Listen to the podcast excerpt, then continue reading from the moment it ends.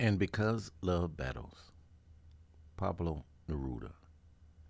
Tomorrow we will only give them a leaf of the tree of our love, a leaf which will fall on the earth like if it had been made by our lips, like a kiss which falls from our invincible heights to show the fire and the tenderness of a true love. This is the Alvin Galloway Show here on KRDP. And on this segment of the show is a briefing sponsored by Ethnic Media Services titled Interracial Marriage in a Polarized America. So stay tuned to the Alvin Galloway Show here on KRDP.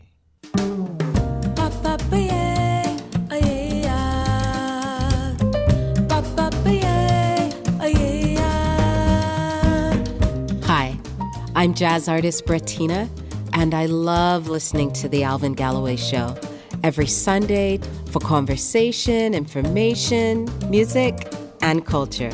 So stay tuned as you tune in for an intellectual tune-up on the Alvin Galloway Show. How do we see our lives? Is it everything we have?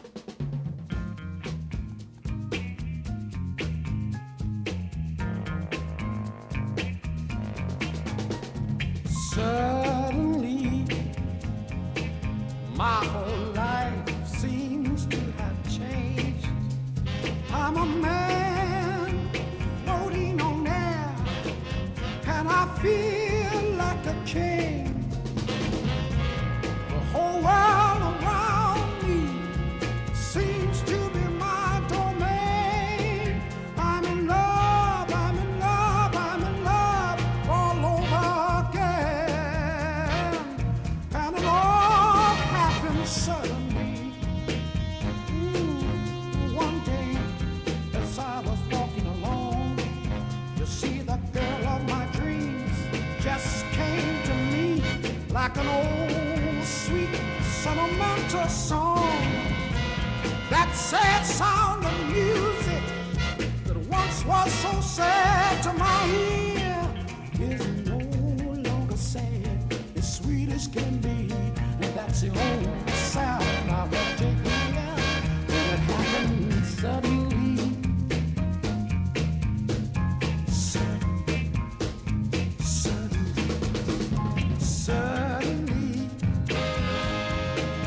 I sing no more sad songs. I don't cry at night. I'm just happy every night, the whole night long. There's something inside of me that starts that flame alone.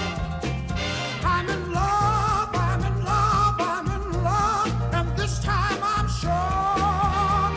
Yes, sir, I'm in love. Suddenly, my friend, that whole black magic entwined, and that strange, funny feeling I just had. Chills are running up and down my spine, tingling, chilling, thrilling, so willing, a feeling I've never felt before. I'm in love, I'm in love, I'm in love, and this time I'm sure. If you ever been hurt, my friend, you can fall in love again. It'll just come soon. Solomon Burke, Suddenly. Welcome to Ethnic Media Services Weekly National News Briefing. I'm Sandy Close, EMS Director. Today, our topic is interracial marriage in a polarized America. Can love trump hate? Interracial and intercultural marriages have been on the rise for many years. According to Pew, about 17% of new marriages are interracial couples. In San Diego County, the figure is close to 30%. Many of these unions produce children that are multiracial and multicultural. The 2020 census found that mixed race is the fastest growing category under racial identity. Are age-old taboos about love between races weakening, even as open racism and racist hate crimes are increasing? What does the research say about public opinion and hidden biases? Can mixed-race families themselves help mitigate and even overcome prejudice in the long term? We have a wonderful group of experts and researchers, as well as a multiracial family, who will share what it takes to make it and thrive in our increasingly polarized society. We welcome Justin Gest, Associate Professor of Policy and Government at George Mason University's Schar School of Policy and Government.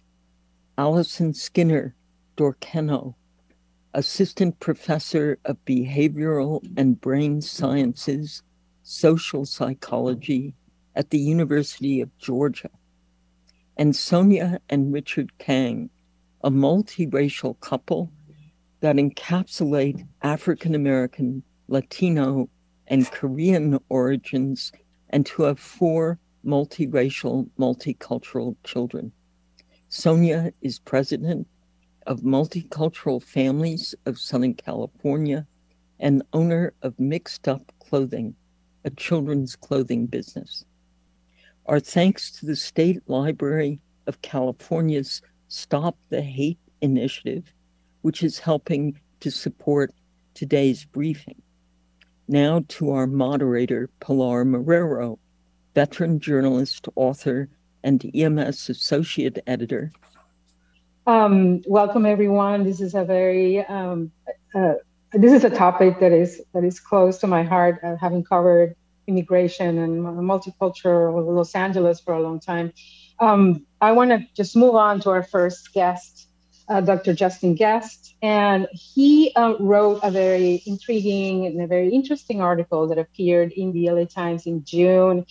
And his proposition was that relationships between people, building relationships with people who are different from you, you know, racially, culturally, in other ways, actually can help counter the separation and polarization and some of the violence that we are seeing in our country. So I'll invite Dr. Gest to just expand a little bit on that. How can that happen? And let's move on from there. And how can ethnic media help promote these ideas? Thank you so much, Pilar, for that introduction. Thank you, Sandy, for hosting me. Thank you for our interpreters for making sure everyone understands what I have to say today. Buenos dias. Hello to everyone. I am bilingual and I speak Spanish, but I don't speak all the other languages that you all speak and understand. So I'll stick with English today. It's a pleasure to be with you. So the article that I wrote that Pilar mentioned in the Los Angeles Times was really derived from my most recent book, which is called Majority Minority. And in Majority Minority, I anticipate the upcoming demographic milestone in the United States, where the original, or at least earlier, ethnic racial majority of white non-Hispanic people will no longer be a majority in the United States, and will be one of many pluralities, one of many minorities in the country in around 2045. And many people think of this milestone as unique to the United States. But what I found in my research is that actually it's rare, but it's not unique. There are a number of countries that have undergone similar transitions, and we have a lot to learn from them. Even though they're smaller than us, they're microcosms of our country. We have a lot to learn from them, and we can better anticipate our own milestone in our own politics by watching how they pivot towards inclusion or exclusion, away or to backlash. And of course, this milestone and demographic change more broadly, I think is a shadow that is overshadowing so much of our politics today. I think that in many ways, immigration and demographic change is the sort of fulcrum around which our partisan politics revolves these days. And it is paralyzing us as a country legislatively, and it is dividing people because our partisan identities are now stacked with our social identity. What I mean by that is there was a time in recent American history in the late 20th century when you did not have parties that were so whose constituencies were not predictably of one race or another. But basically since 2004 until around 2020, every major racial or ethnic minority in the United States and many religious minorities in the United States broke relatively heavily for the Democrats. And the Republican Party was increasingly homogeneously people of non-Hispanic white backgrounds. And that's not healthy for a democracy because it creates identity politics that make the ideological opponents not just feel like you disagree on individual issues, but it makes it seem like it's an existential opposition. And that's why we see so many of our debates over identity today and the legitimacy of people's presence or status in the United States. So these politics are not uncommon across countries elsewhere that have experienced similar demographic shifts. And, you know, the question I think is, well, what can we do to get around it? One of the things that my book emphasizes is the role of governments and states to make decisions that structure our societies in ways that avoid these politics. But unfortunately, states and governments don't always behave in the most responsible way, in a way that is conscious of both fostering equality, cultivating pluralism, and making sure that people can live harmoniously together. Instead, many states actually behave in exclusionary ways, and sometimes they exploit people's divisions in order to win elections. Well, if you don't want to trust states, one thing that I found in my research that we can do is build relationships across these social divides, across these ethnic and religious boundaries with one another. And there is no relationship, I think, stronger than that between two spouses. And intermarriage is a really powerful way that I found that people, individuals, can overcome the really divisive politics that takes place in societies that are undergoing a lot of demographic change. Now, I know that many of you are located in California, and you know, beyond all the statistics that you've already heard from Sandy and also Pilar, California is really the leader of intermarriages in the United States. And of course, intermarriages are subject to how you want to define them, but we're basically focusing on interracial marriages, interethnic marriages in the country. Almost about half of the top 10, I think it is half the top 10 counties in terms of interracial marriages in the United States are in California. Hawaii is another source of many intermarriages as well, in case any of you are from Hawaii. And this is meaningful because in many ways, this is the vanguard of these politics. It wasn't so long ago that intermarriages were actually prohibited. But California actually led the way in the 1950s with a Supreme Court case that fought for the right for people to have marriages across racial boundaries. And there were religious justifications for it back then. You had two Catholics who wanted to be married in a Catholic church. And that's actually the basic logic that the Supreme Court used. And that predated the ultimate US Supreme Court decision in Loving versus Virginia, which took place 20 years later, actually. So California was ahead of its time then, and in many ways, it's ahead of its time today. You know, I think that when we talk about pluralism in the United States, we focus a lot on what there is to be pessimistic about, and there is a lot to be pessimistic about because of the nature of partisan identities stacking up against and with social identities. It has led many people to be very concerned about the way our politics are become so polarized. There's tons of statistics these days, a lot of really excellent studies that are quite depressing. It shows that Americans are less likely to want to date people who have ideological preferences different from them, to be neighbors, to engage in conversations, to go in to social events with people who are different from them. And unfortunately, that's really no way to actually build bridges across a single nation. And one of the primary interventions that researchers have studied to fix this situation is what's called intergroup contact. Some of you may have heard of contact theory.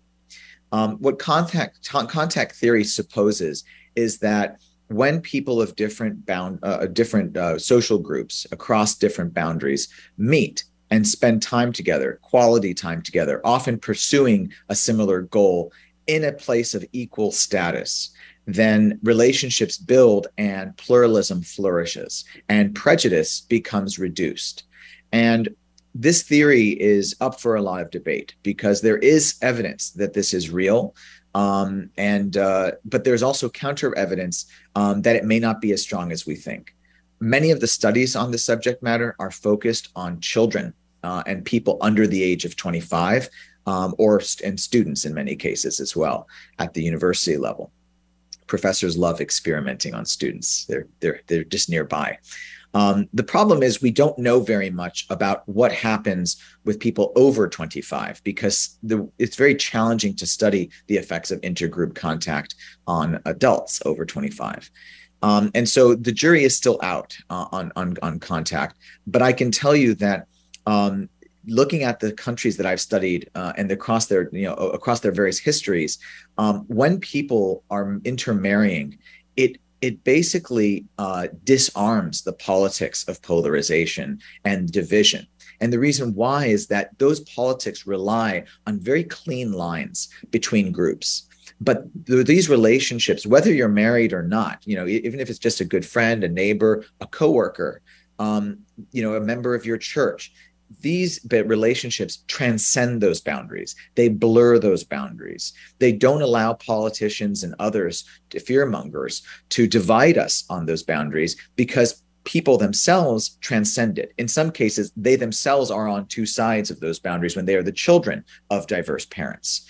And so, while the jury is out on intergroup contact, my research, which looks at things historically rather than psychologically, suggests that actually it's a really powerful way of disarming these politics of division and polarization.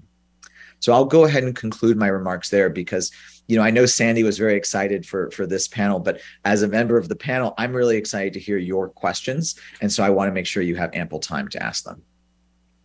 Thank you. Thank you so much, Dr. Gest. Sunita has a question.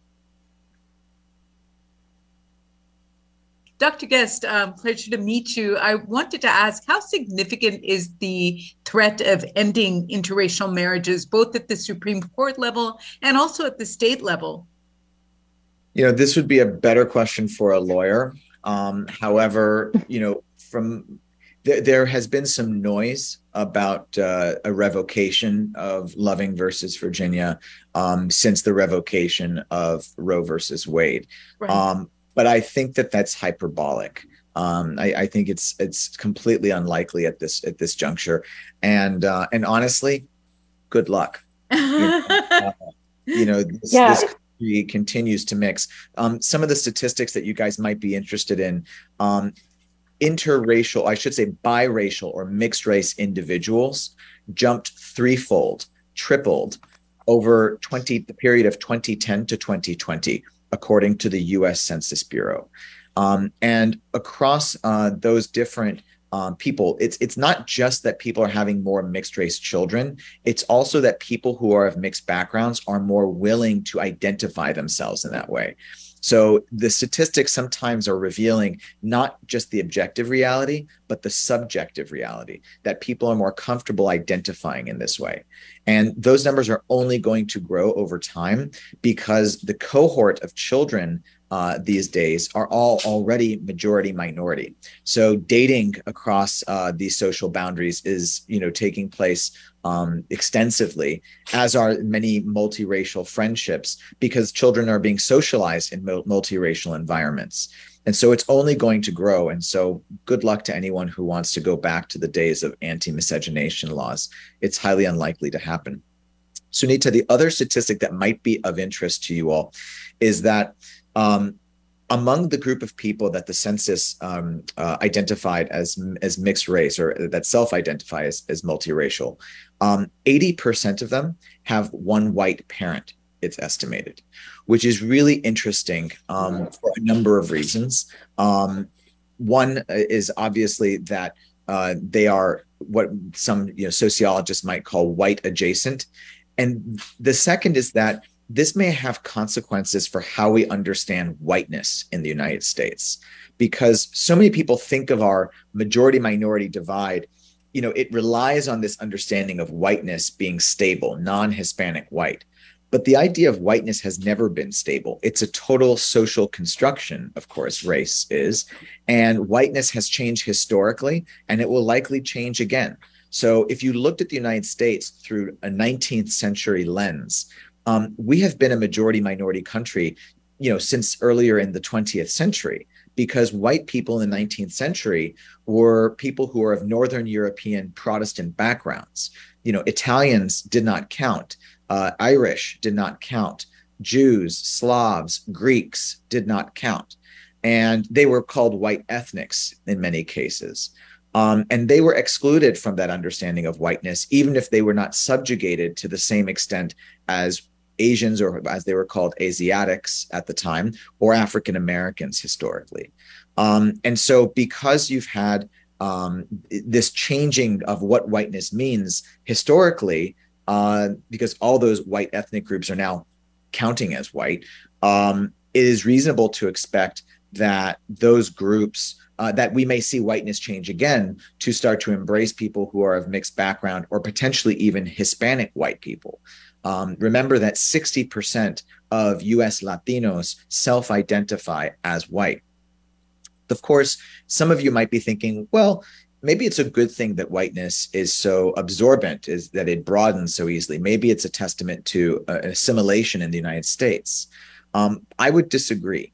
The problem with these expansions of whiteness is that they invited new, white adjacent people into this fraternity of status historically in the United States, but in exchange for the continued subjugation of people of Asian, African American, and then eventually Latino backgrounds. And so if we were to do it again, we would simply extend that subjugation, or extend the exclusion of whiteness from whiteness of many other people who are deemed just too different. Rather, what we should be focusing on, I think, is broadening the understanding of what it means to be an American, not what it means to be white, to unhinge being American from whiteness altogether, and to focus on our civic identity. And I think a Supreme Court case would obviously undercut that enormously.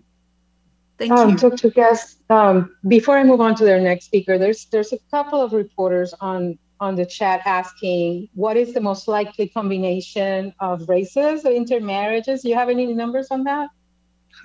There are numbers. I believe the most common ones are white and Asian, and white and Latino, if I'm not mistaken.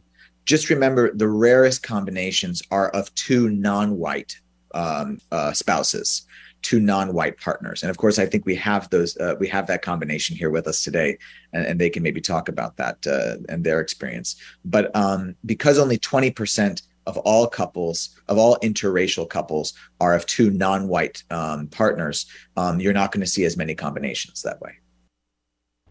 This is the Alvin Galloway Show on KRDP, and we'll be back.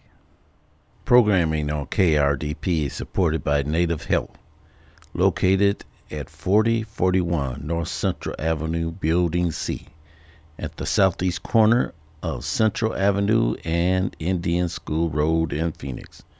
Native Health provides primary medical, dental, behavioral health, WIC, and wellness services for the urban Native American community.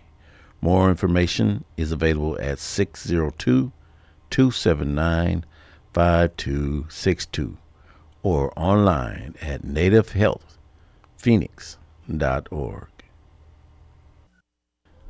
This is the Alvin Galloway Show, and we return to a briefing hosted by Ethnic Media Services. So let's move on to Dr. Allison Skinner Dorkenoo. I don't know if I'm pronouncing that right, Allison. And she's going to talk about some of research that she conducted about public and not so public opinions about interracial marriage. Go ahead, Allison, and unmute yourself. So yeah, I'm going to be talking about public reactions to interracial marriage, and I'll just jump in and I'll be talking about some data that I have, and I'll try to qualify to what extent it really represents public opinions. There we go. So it has been 55 years since the Loving versus Virginia decision. And we have seen some pretty big changes in increases in interracial marriage, as has been talked about already, but also in attitudes toward interracial marriage. And there's also been a great increase in representation within media and advertising. And when we look here, this is some of the most recent Gallup data looking at public opinion. So this is approval of interracial marriage, specifically between Black people and white people. And as you can see, we've got a really dramatic increase in approval over this time period. So all of that looks really promising, and in some ways sort of looks like we went from a situation where it was illegal in a number of states to have interracial marriage, and within this course of 55 years, it's become, you know, quite common and virtually universally accepted. But my work, I try to dig a little bit deeper and try and see if there might be more to it than that. So in some ways, my work might be a little bit more pessimistic than the talk that we just heard. So I'm going to talk through data from a few different studies, but this first one I wanted to mention. So this is a pretty small sample. This is the smallest sample and the most sort of limited one that I'm going to present to you today, but this is 148, and this again is college students. So there's the limitations of college students here, and they were recorded from Nebraska. So, you know, thinking about what attitudes of Nebraska, people who live in Nebraska might be.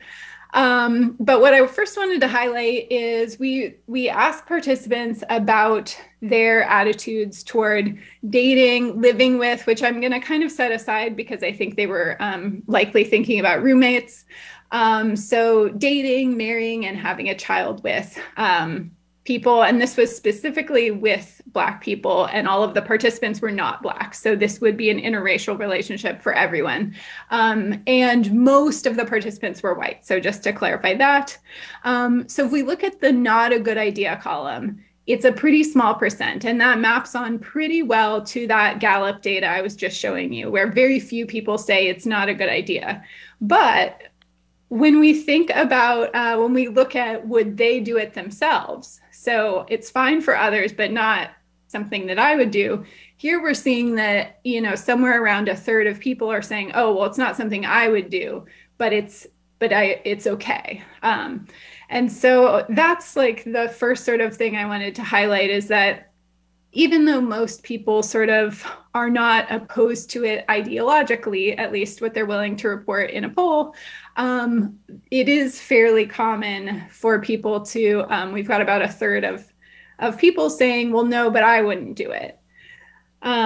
Okay, so after getting this data, we wanted to get some bigger samples and look at a broader sample of the US. And so the data I'm showing you here, what we wanted to do, we recruited about 1,200 white US residents, and these were people recruited from all over the US. So this was not specific to any one state. And what I'm showing you here is attitudes toward Black-white interracial couples. And you can see that this little point on my graph is above the red line. The red line is sort of neutrality. Anything below the red line would indicate a bias in favor of Black-white interracial couples relative to same-race couples, and points above that red line indicate biases against Black-white interracial couples. so favoring same-race couples over interracial couples. And so as you can see, white U.S. residents are showing this, it's not too big, but they are showing this reliable, significant bias in favor of same-race couples over interracial couples. We also wanted to examine here what predicted their attitude. So is there anything so we sussed a few different things to try and see if we could predict their attitudes toward interracial couples. And what we found was that people who had personal interracial romance experience had more positive attitudes toward interracial couples. And also those, so this is tying back to some of the things Dr. Gest was just talking about, contact with interracial couples. So as he was mentioning, this is about personal, close relationships. So people in your family, people in your close social network, not just about, you know, having people in your city that are interracial. So when we see actual contact with interracial couples, people had more positive attitudes toward interracial couples if they had more contact. And then finally, exposure. So that would be the idea of like people in your community, there being a lot of interracial couples in your community, or you see them around in your city. That did not predict attitudes. So how much exposure people reported having just sort of out and about in their social environment, but not having a close relationship, was unrelated to their attitudes toward interracial couples. So now I'm going to present data on two other groups where we assessed this exact same thing. So we assessed this also for Black US residents. And so everything is oriented in the same way. So here, what we're seeing is a similar pattern to the white US residents, and the sample here is a little bit smaller, but we had 300 Black US residents. And what we're seeing is a bias against interracial couples, Black-white interracial couples, relative to same-race couples. And then when we looked at the predictors, so we had a few different measures. So right here, I have the yes and the no. It's mixed evidence. So we found a little bit of evidence that interracial romance experience predicted attitudes, but then we saw some evidence that it didn't matter. So that was a little bit mixed. We did reliably see this contact, again, predicting positive attitudes toward interracial couples. So Black US residents with more contact with Black-white interracial couples were more, had more positive attitudes toward interracial couples. And then finally, same with white US residents, exposure really didn't matter here. And then finally, the last group we looked at was multiracial US residents.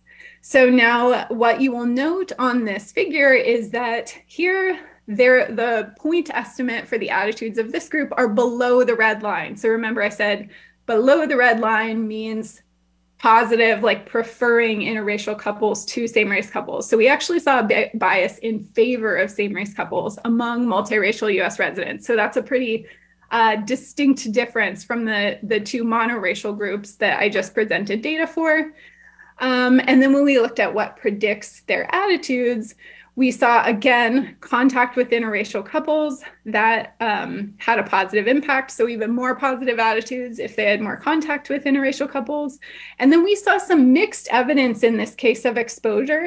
I'm not going to talk about this too much, but we did actually see a little bit of evidence that and we don't have a great explanation for this, but more exposure to interracial couples in one's sort of social environment. So this is, again, not close relationships, but just sort of seeing people around, that was actually associated with less positive attitudes toward interracial couples. So I'm not really sure what that might be getting at. We haven't dug into this too much more to try and understand it, but we did find this little bit of mixed evidence here that it could potentially be leading to more negative attitudes. Okay, so we saw observed bias against Black-white interracial couples among everyone except the multiracial sample. And this is, we're not really sure exactly why we saw this, but sort of thinking anecdotally, looking at some tweets from various people on Twitter, there's lots of people sort of referencing tying interracial couples to their own family, multiracial people tying them to their own family, and also perhaps they might think of most of their own potential romantic prospects also being an interracial relationship. So I think there's lots of reasons to think why we might be seeing these really distinctly different attitudes among multiracial people. Okay, so now I want to sort of talk about a little bit more I guess it's a little bit pessimistic, but also sort of thinking about things historically. So another thing that we wanted to look into in terms of why are we seeing these sort of widespread negative attitudes toward interracial couples? Where does that come from? So we looked at some things that make them more positive, but why is there sort of this general tendency to have a bias against interracial couples? And so thinking about that from a historical perspective, when we go back to the colonial period in the US, power was concentrated among a really pretty small subsample of the population, which was wealthy white men.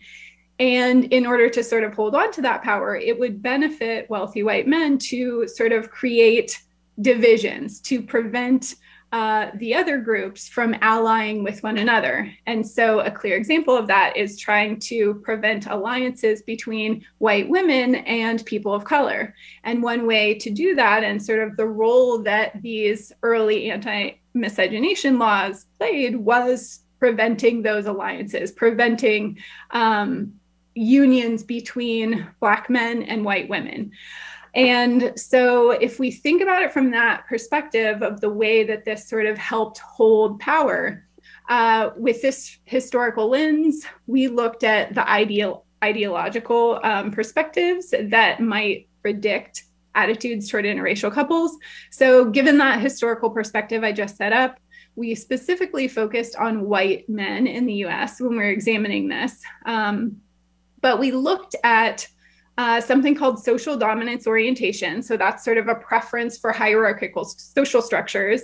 And what we found is that white men who more strongly preferred hierarchical social structures also had the most negative attitudes toward interracial couples. So we saw this relation there between this ideological perspective and negative attitudes toward interracial couples. We also looked at ideologies related to gender. And so those who express the most negative attitudes toward those who violate traditional gender roles, this is something known as hostile sexism, those men also had particularly negative attitudes toward interracial couples. So we found these two ideologies that really have to do with sort of upholding social dominance and hierarchical social structure, and upholding these divisions within gender, and both of those predicting biases against interracial couples. So that's some sort of suggestive evidence of how these biases play into upholding the biased social system. And then I have one final thing that I'm going to mention to you before I wrap up. So thinking about where are we headed, where are we going from here? So there's been, as we've been talking about, increase in interracial marriages. Also, we're talking about it in the news, it's getting coverage, and thinking about what impact is that having. And so to examine that, we did an experimental study where we exposed participants, white participants in the US from all over the country, to information about interracial marriages and changes in interracial marriage. So in one condition, we gave them this information, which was true. We picked statistics that supported what we were trying to say. Here we're sort of highlighting particular places like Asheville, North Carolina, where there has been very little change in interracial marriage rates over time. And so we were sort of going, not very much has changed. And then we had another article where we highlighted places where there had been the most dramatic change. So also in North Carolina, there has been a really dramatic increase where it's 10 times greater. And so we had these two different articles, one where it's saying it hasn't changed very much, one where it's saying, wow, it's really changed dramatically. And we wanted to see how that was going to impact our white US residents' attitudes. And the idea here is that perhaps we were concerned that maybe this could be threatening, that this sort of blurs racial boundaries and threatens sort of the social system of white dominance that has been going on for so long. And so what we found was that among white US residents, reading about the increase in interracial marriage in the US increased participants' biases against Black people. So it did increase racial biases to hear about increasing interracial marriage. However, we it didn't seem to influence attitudes toward interracial couples themselves. Now, this was just one study, and I think it probably warrants follow-up, but this is some initial evidence that it might actually be leading to some backlash and more negative racist attitudes. Okay, so now just to sort of summarize everything I told you. So 94% of US residents approve of interracial marriage, is sort of the most recent estimates, and that personal willingness to engage in interracial relationships is lower than this though. And that biases against interracial couples among Black and white residents, but not multiracial US residents, don't have these same biases against interracial couples. And then also that personal experience and close connections with interracial couples are predictive of more positive attitudes. So that's sort of, to some extent, some of the positives, some of the negatives, and thinking about where are we going from here. More support for hierarchical social structures and traditional gender roles is predictive of greater bias against interracial couples, and also that increasing interracial marriage and sort of highlighting that has the potential to threaten the social system, increasing racial bias. And that is all. Okay, wonderful. Thank you so much, Allison. Very, very helpful and very interesting. You're listening to the Alvin Galloway Show here on KRDP. Online at listen2krdp.com and KRDP 90.7 FM in the East Valley. Hey there, it's your girl, Lady T, the Alvin Galloway Show. Stay tuned as you tune in for an intellectual tune-up, the Alvin Galloway Show, for conversation, information, music, and culture every Sunday. Catch him before you catch me, Lady T, on Don't Disturb This Groove. Support for Radio Phoenix comes in part from Gift Sanon. Since 1977, Gift Sanon has provided books, gifts, self-help programs, and support for Valley residents recovering from addiction. Two locations are available, one at 7th Street, just south of Bethany Home in Phoenix, and the other at Scottsdale Road and Shea in Scottsdale.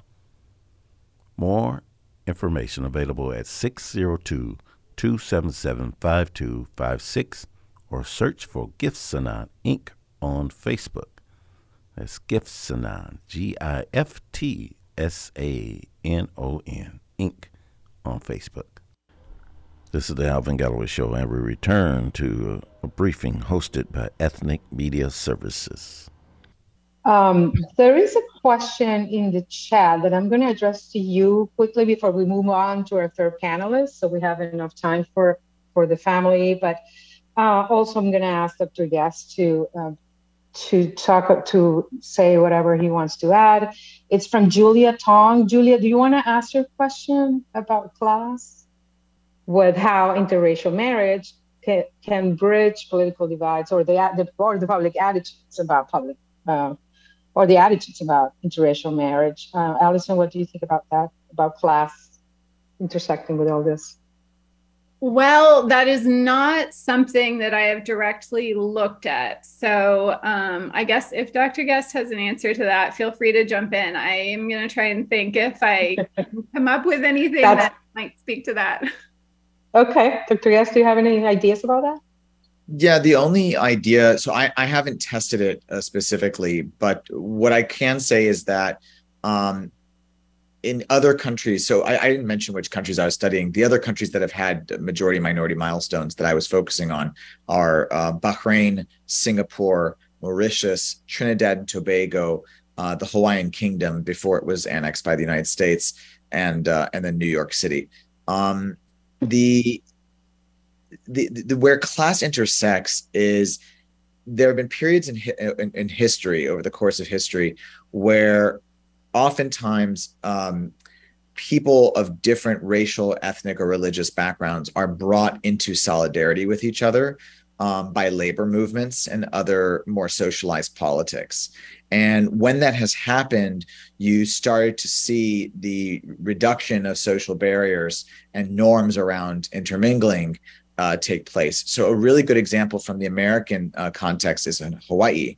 So in Hawaii, during the 1910s to the 19 teens to the 1940s, there was a movement on sugar plantations to unionize. And previously they were broken up between a Japanese sugar worker group, a Chinese sugar worker group, a Native Hawaiian sugar worker group. And eventually they all consolidated into a single one. And I forgot exactly what the name of that organization was, but they all worked together. And that drove a lot of interracial relationships, along with the sort of shared sense of subjugation underneath the Americans' assimilationist regime, which was quite severe there. And so, you know, this kind of goes back, I think, to the contact theory literature that Professor Skinner also was referencing. And it shows that, I think, when people are placed into, you know, connection with each other, particularly with a common goal in mind and on equal footing, then you actually start to see prejudice reduction take place, which in many ways is the sort of the holy grail.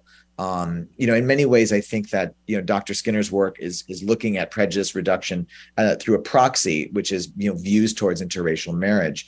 But of course, that's generally a good thing for the country more broadly, because it's also associated with support for democratic norms.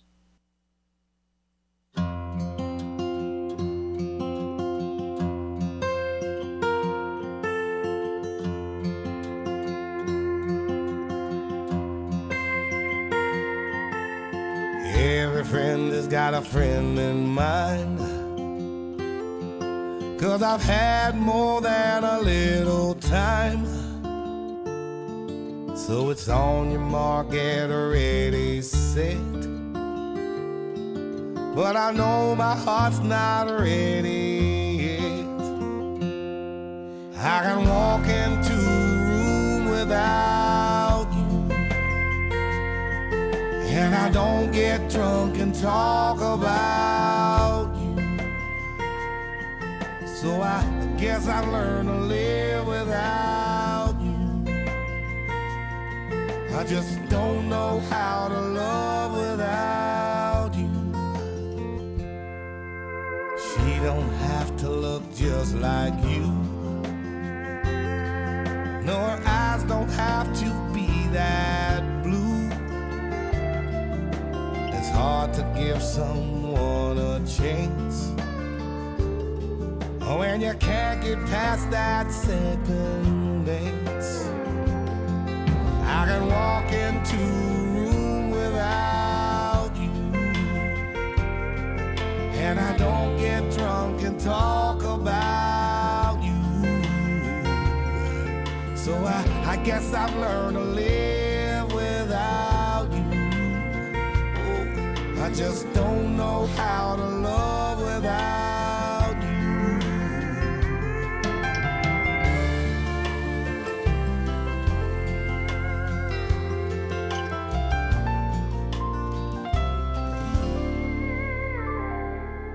Sometimes the pain is dull to numb, and I can't believe how far I've come.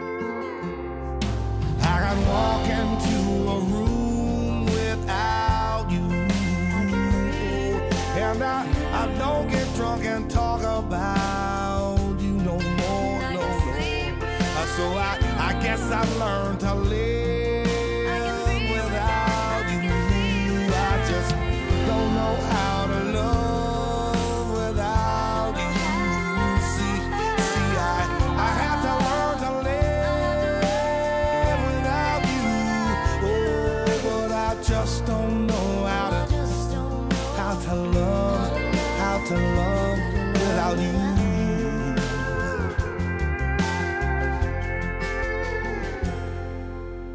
Every friend has got a friend in mind, 'cause I've had more than a little time.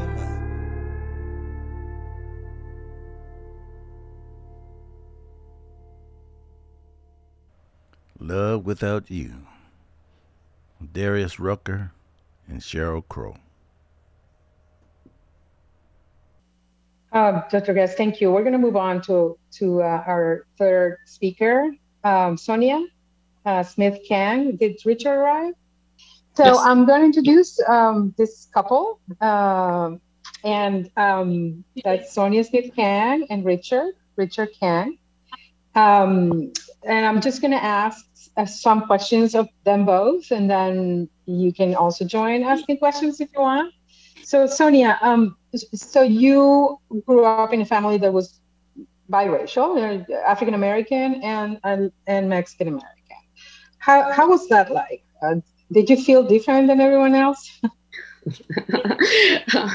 We're just going to go straight for it, huh? So yes. Listen, I want to start by just saying thank you for having me and give a land acknowledgement. I'm here today from Los Angeles. I'm on the occupied territory of the Gabrielino Tongva Nation land. So it's in this acknowledgement process that we take the first steps on the long road towards reconciliation as stewards of these lands. So thank you for having me.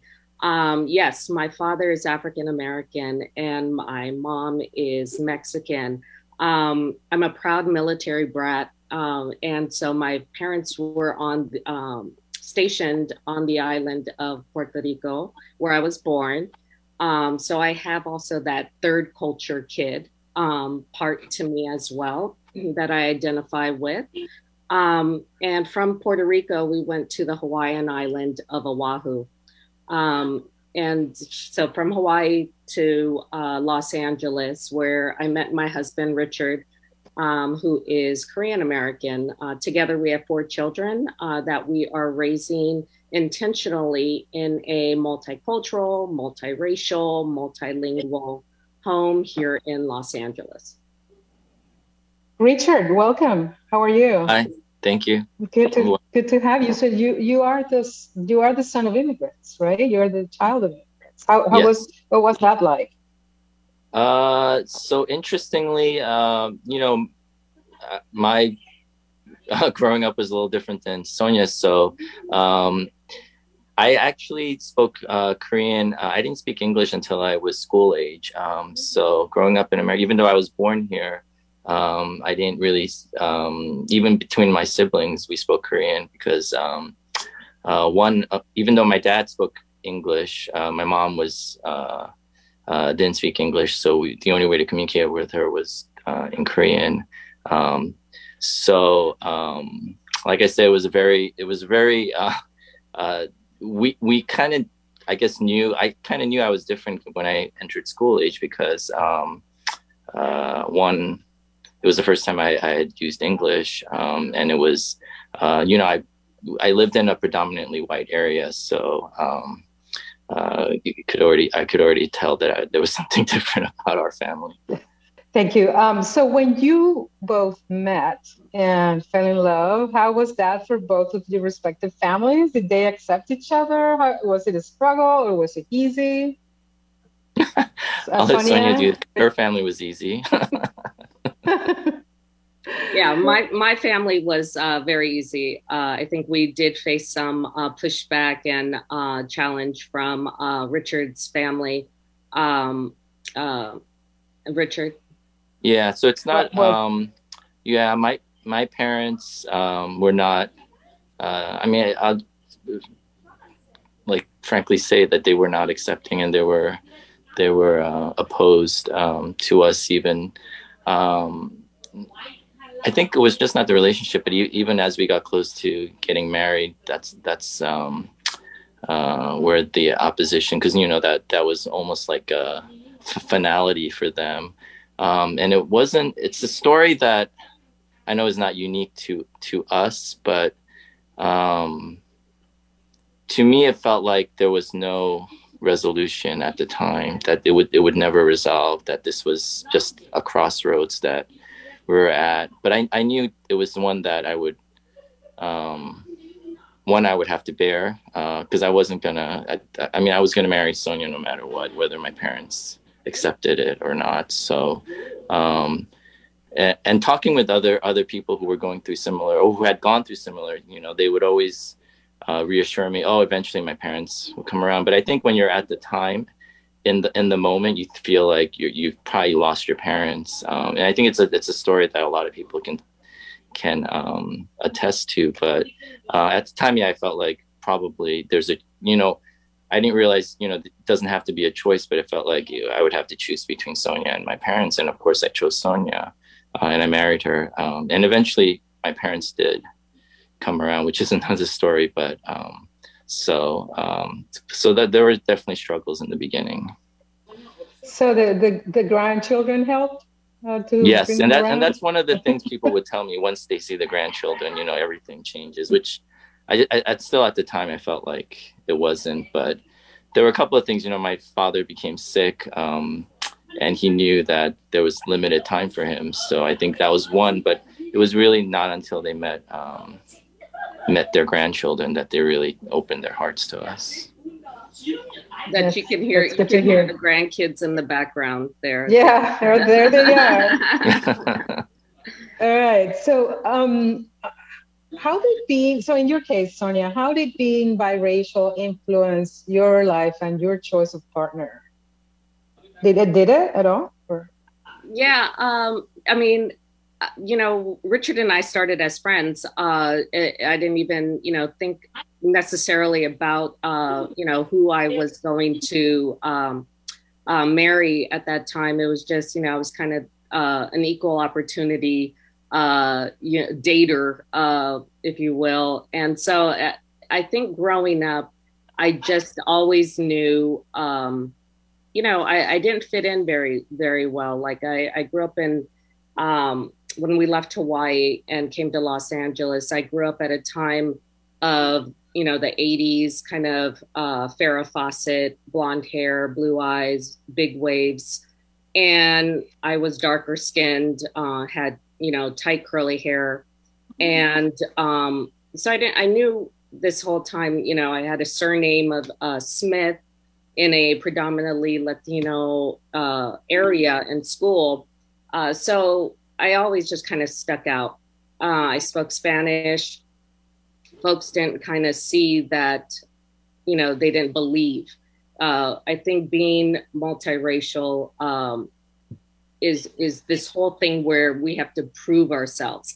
You have to prove your blackness, prove your, you know, Latina kind of heritage. Latinoness. And what that means is different for folks. And so then fast forward, I meet Richard and we have children who are multiracial. And I'm thinking, okay, how are we going to make this better for them?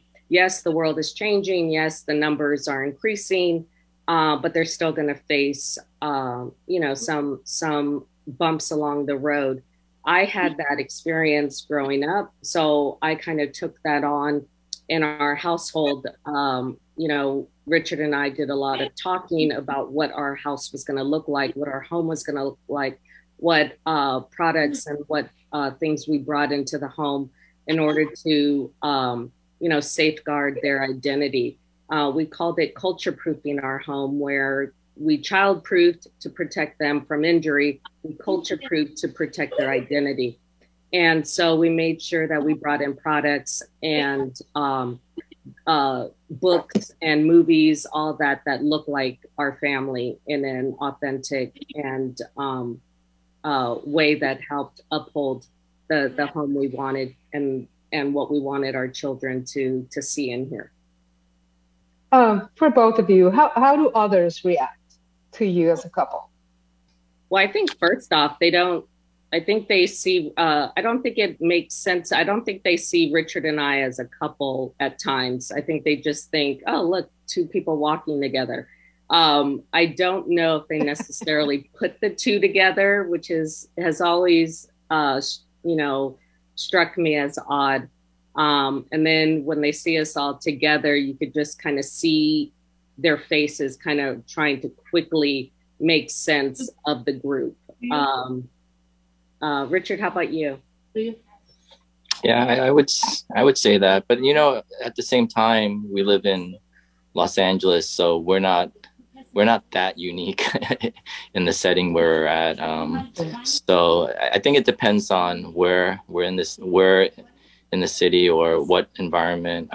But for the most part, yeah, I would say what Sonia was said is pretty accurate. I don't think they expect a Korean. I think they kind of see black, white, and maybe Asian white. I don't think they necessarily see Korean, black, Mexican kind of as a group. And right. I think, the previous speaker kind of spoke to those numbers as well of kind of less common. Yeah. How do your children, I'm sorry. How do you, I don't know how old your children are, but how do they self-identify in terms of race? Do they, have they gotten that chance?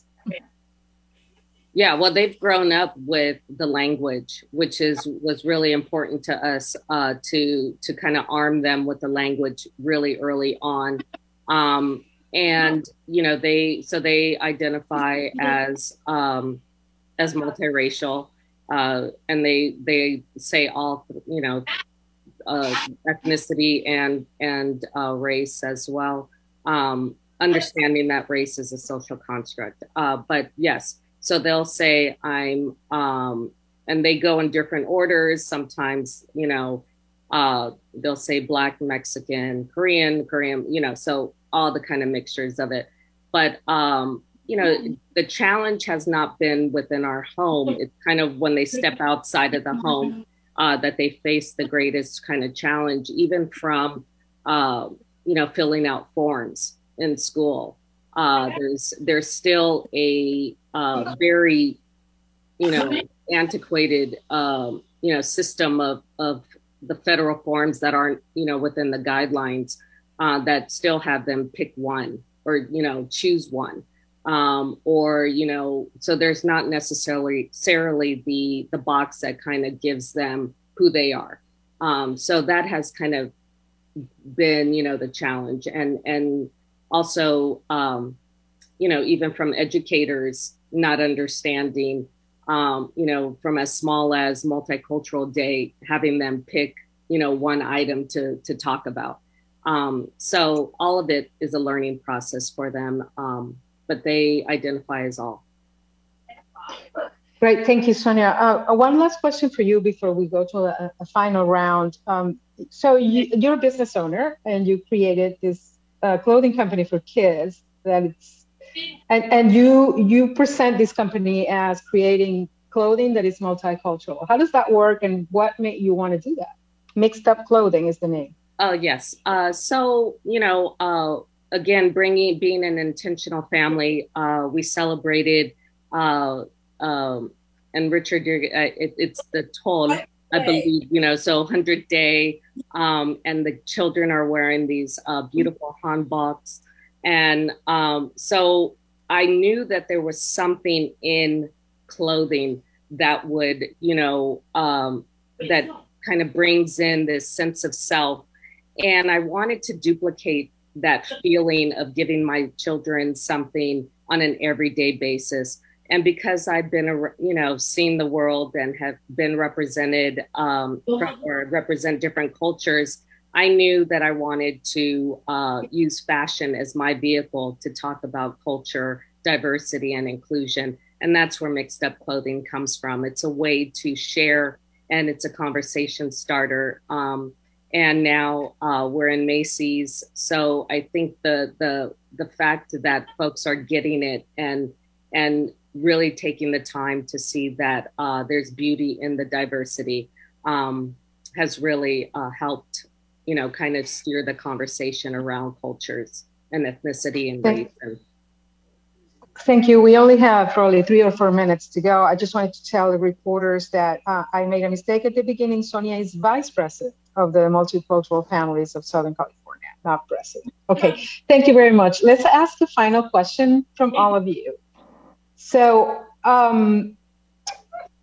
do you see the acceptance of multiracial marriage mitigating hate? And at the same time, we are now seeing a rise in racist hate acts or acts of violence or hate crimes. And at the same time, we're seeing more people mixing, intermarrying, and having multicultural children. How do we balance both? And do you think one influences the other? Dr. Gest, final thoughts? Very short, please. Yeah, this final idea for all the final question for you about how, you know, do you see interracial marriage? I guess you answered this question in your article, but we are seeing a rise in hate crimes against certain populations of color. And at the same time, we see more people connecting. So how do these two balance, and can one influence the other? You broke up again, but I think I understood the question. So it's okay. So we're at a time of profound social instability. I mentioned the sort of specter of the majority minority milestone, great demographic change, great political polarization, economic inequality. It goes without saying as well. And during those periods, it's reasonable to expect, backlash and violence. It is not necessarily a driven by intermarriages per se, but intermarriage is, I think, a manifestation of a lot of these phenomena that we're discussing. That's changing the way our world interacts socially, and so it's natural to expect some backlash when you have that happen. What I would point to a lot of people to, though, is some really fascinating research that comes out of Hawaii, which is has been a majority minority country, state, but previously a country for over 100 years. And what we see there is the really positive benefits of prejudice reduction that takes place when you have among children in the schools. And I think that, that demonstrates that ultimately, even when intermarriage may be controversial, the kind of cohort effect of it passing through multiple generations over time is going to lead the country to heal itself, even though it may, interracial couples and interracial relationships may need to bear a certain degree of discrimination, as Dr. Skinner demonstrated along the way. But I think that overall, it's a really good thing. What can actually facilitate this a little bit more, I'll just conclude with this, is facilitating that contact. We don't think of contact as a sort of a goal. We think of it as a sort of a circumstance, something that just happens. But we need to cultivate it. We need to cultivate pluralism. And that means, not residentially segregating, not scholastically segregating, and trying to find ways of actually coming together so we can empathize. Thank you so much for being with us. Dr. Skinner Dorkenoo, final thoughts? I guess my thoughts on that are that I do sort of see all these things being interrelated, in the sense that there's progress being made in various places where we see increased, interracial marriage. We see areas of progress, but also that the backlash and the increased hostility and hate and so on also is like a response to that. So I think all those things are interrelated. And hard to say where, how exactly that's going to go. But I do think that probably increased progress is going to continue to elicit that, especially when there's people playing on it, which I think we certainly see within politics. Thank you. Sonia and Richard, you want final thoughts on that? Do you see yourself as helping, society by just being you? Yeah, no, I think I don't want it to feel like, we're the savior or the hero. No, I don't think interracial or mixed race. I think that's I think we have to just continue to work on the cause of racism and, continue to have the focus of the conversations around the social structure of race, access to equity, equality, and justice. So there's still work to be done. Mixed race folks aren't going to solve it. I would just ask, as for journalism to continue to identify the language that is, that is taken on by mixed race folks, and understand, their stories. We're not a monolith, and I think it's important to tell these stories. And I appreciate the opportunity to share ours. And I left my information on the chat if anybody would like to reach out. I saw a couple of great questions. Just quickly, Richard came from New York to Los Angeles to pursue medicine. And I was, before I started Mixed Up Clothing, I was a critical care registered nurse. Richard came to do his fellowship at the hospital I was at. And that was our mutual kind of how we met story. So I just want to thank the person who asked, and he's back in New York visiting family. So today is the first time I get to see his face. Well, it's a good thing that we did this then. Richard, that's right. We have to talk. Thank you. Yes, you are unmuted. Yes. Oh, yes. Final thought? Yeah, I think going back to that question about, and I thought more about how other people see us. So it is at least not as common for a Korean male to marry outside of our culture. So it's definitely something that is, I guess, newer to people who see us together. But also, I think sometimes it's amusing to see people react when they meet Sonia Kang. They expect like this Korean lady, and they see Sonia, who's, so. It's something that is amusing, but at the same time, hopefully, it just becomes the norm. And hopefully, it's a wave. We live in.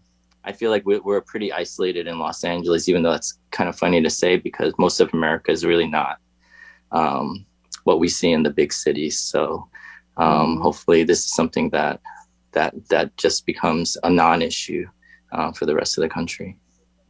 I'm very thankful to you both. You were so fantastic, and thank you for our experts as well. Sandy, do you want to say any final things, any final notes? And then we close because we're late.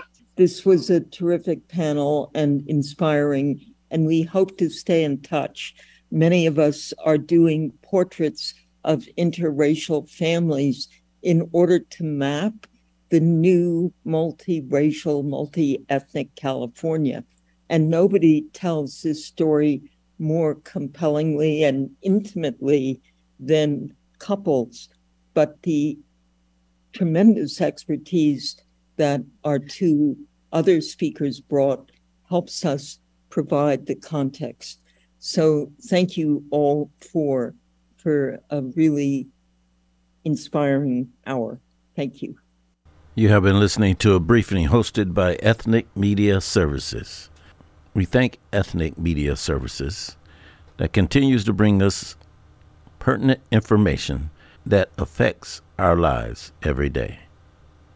This is the Alvin Galloway Show, and don't forget to check us out on Facebook and also to check out our podcast. You can find us wherever you find your favorite podcast shows. And as I always say, today is a great day to make somebody's day great. We'll see you next week. Be blessed.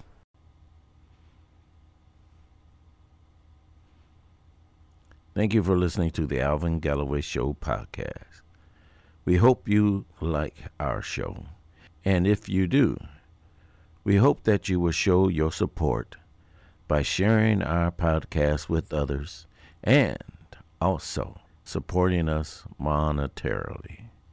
No donation is too small. We thank you again, and we'll see you on the next show.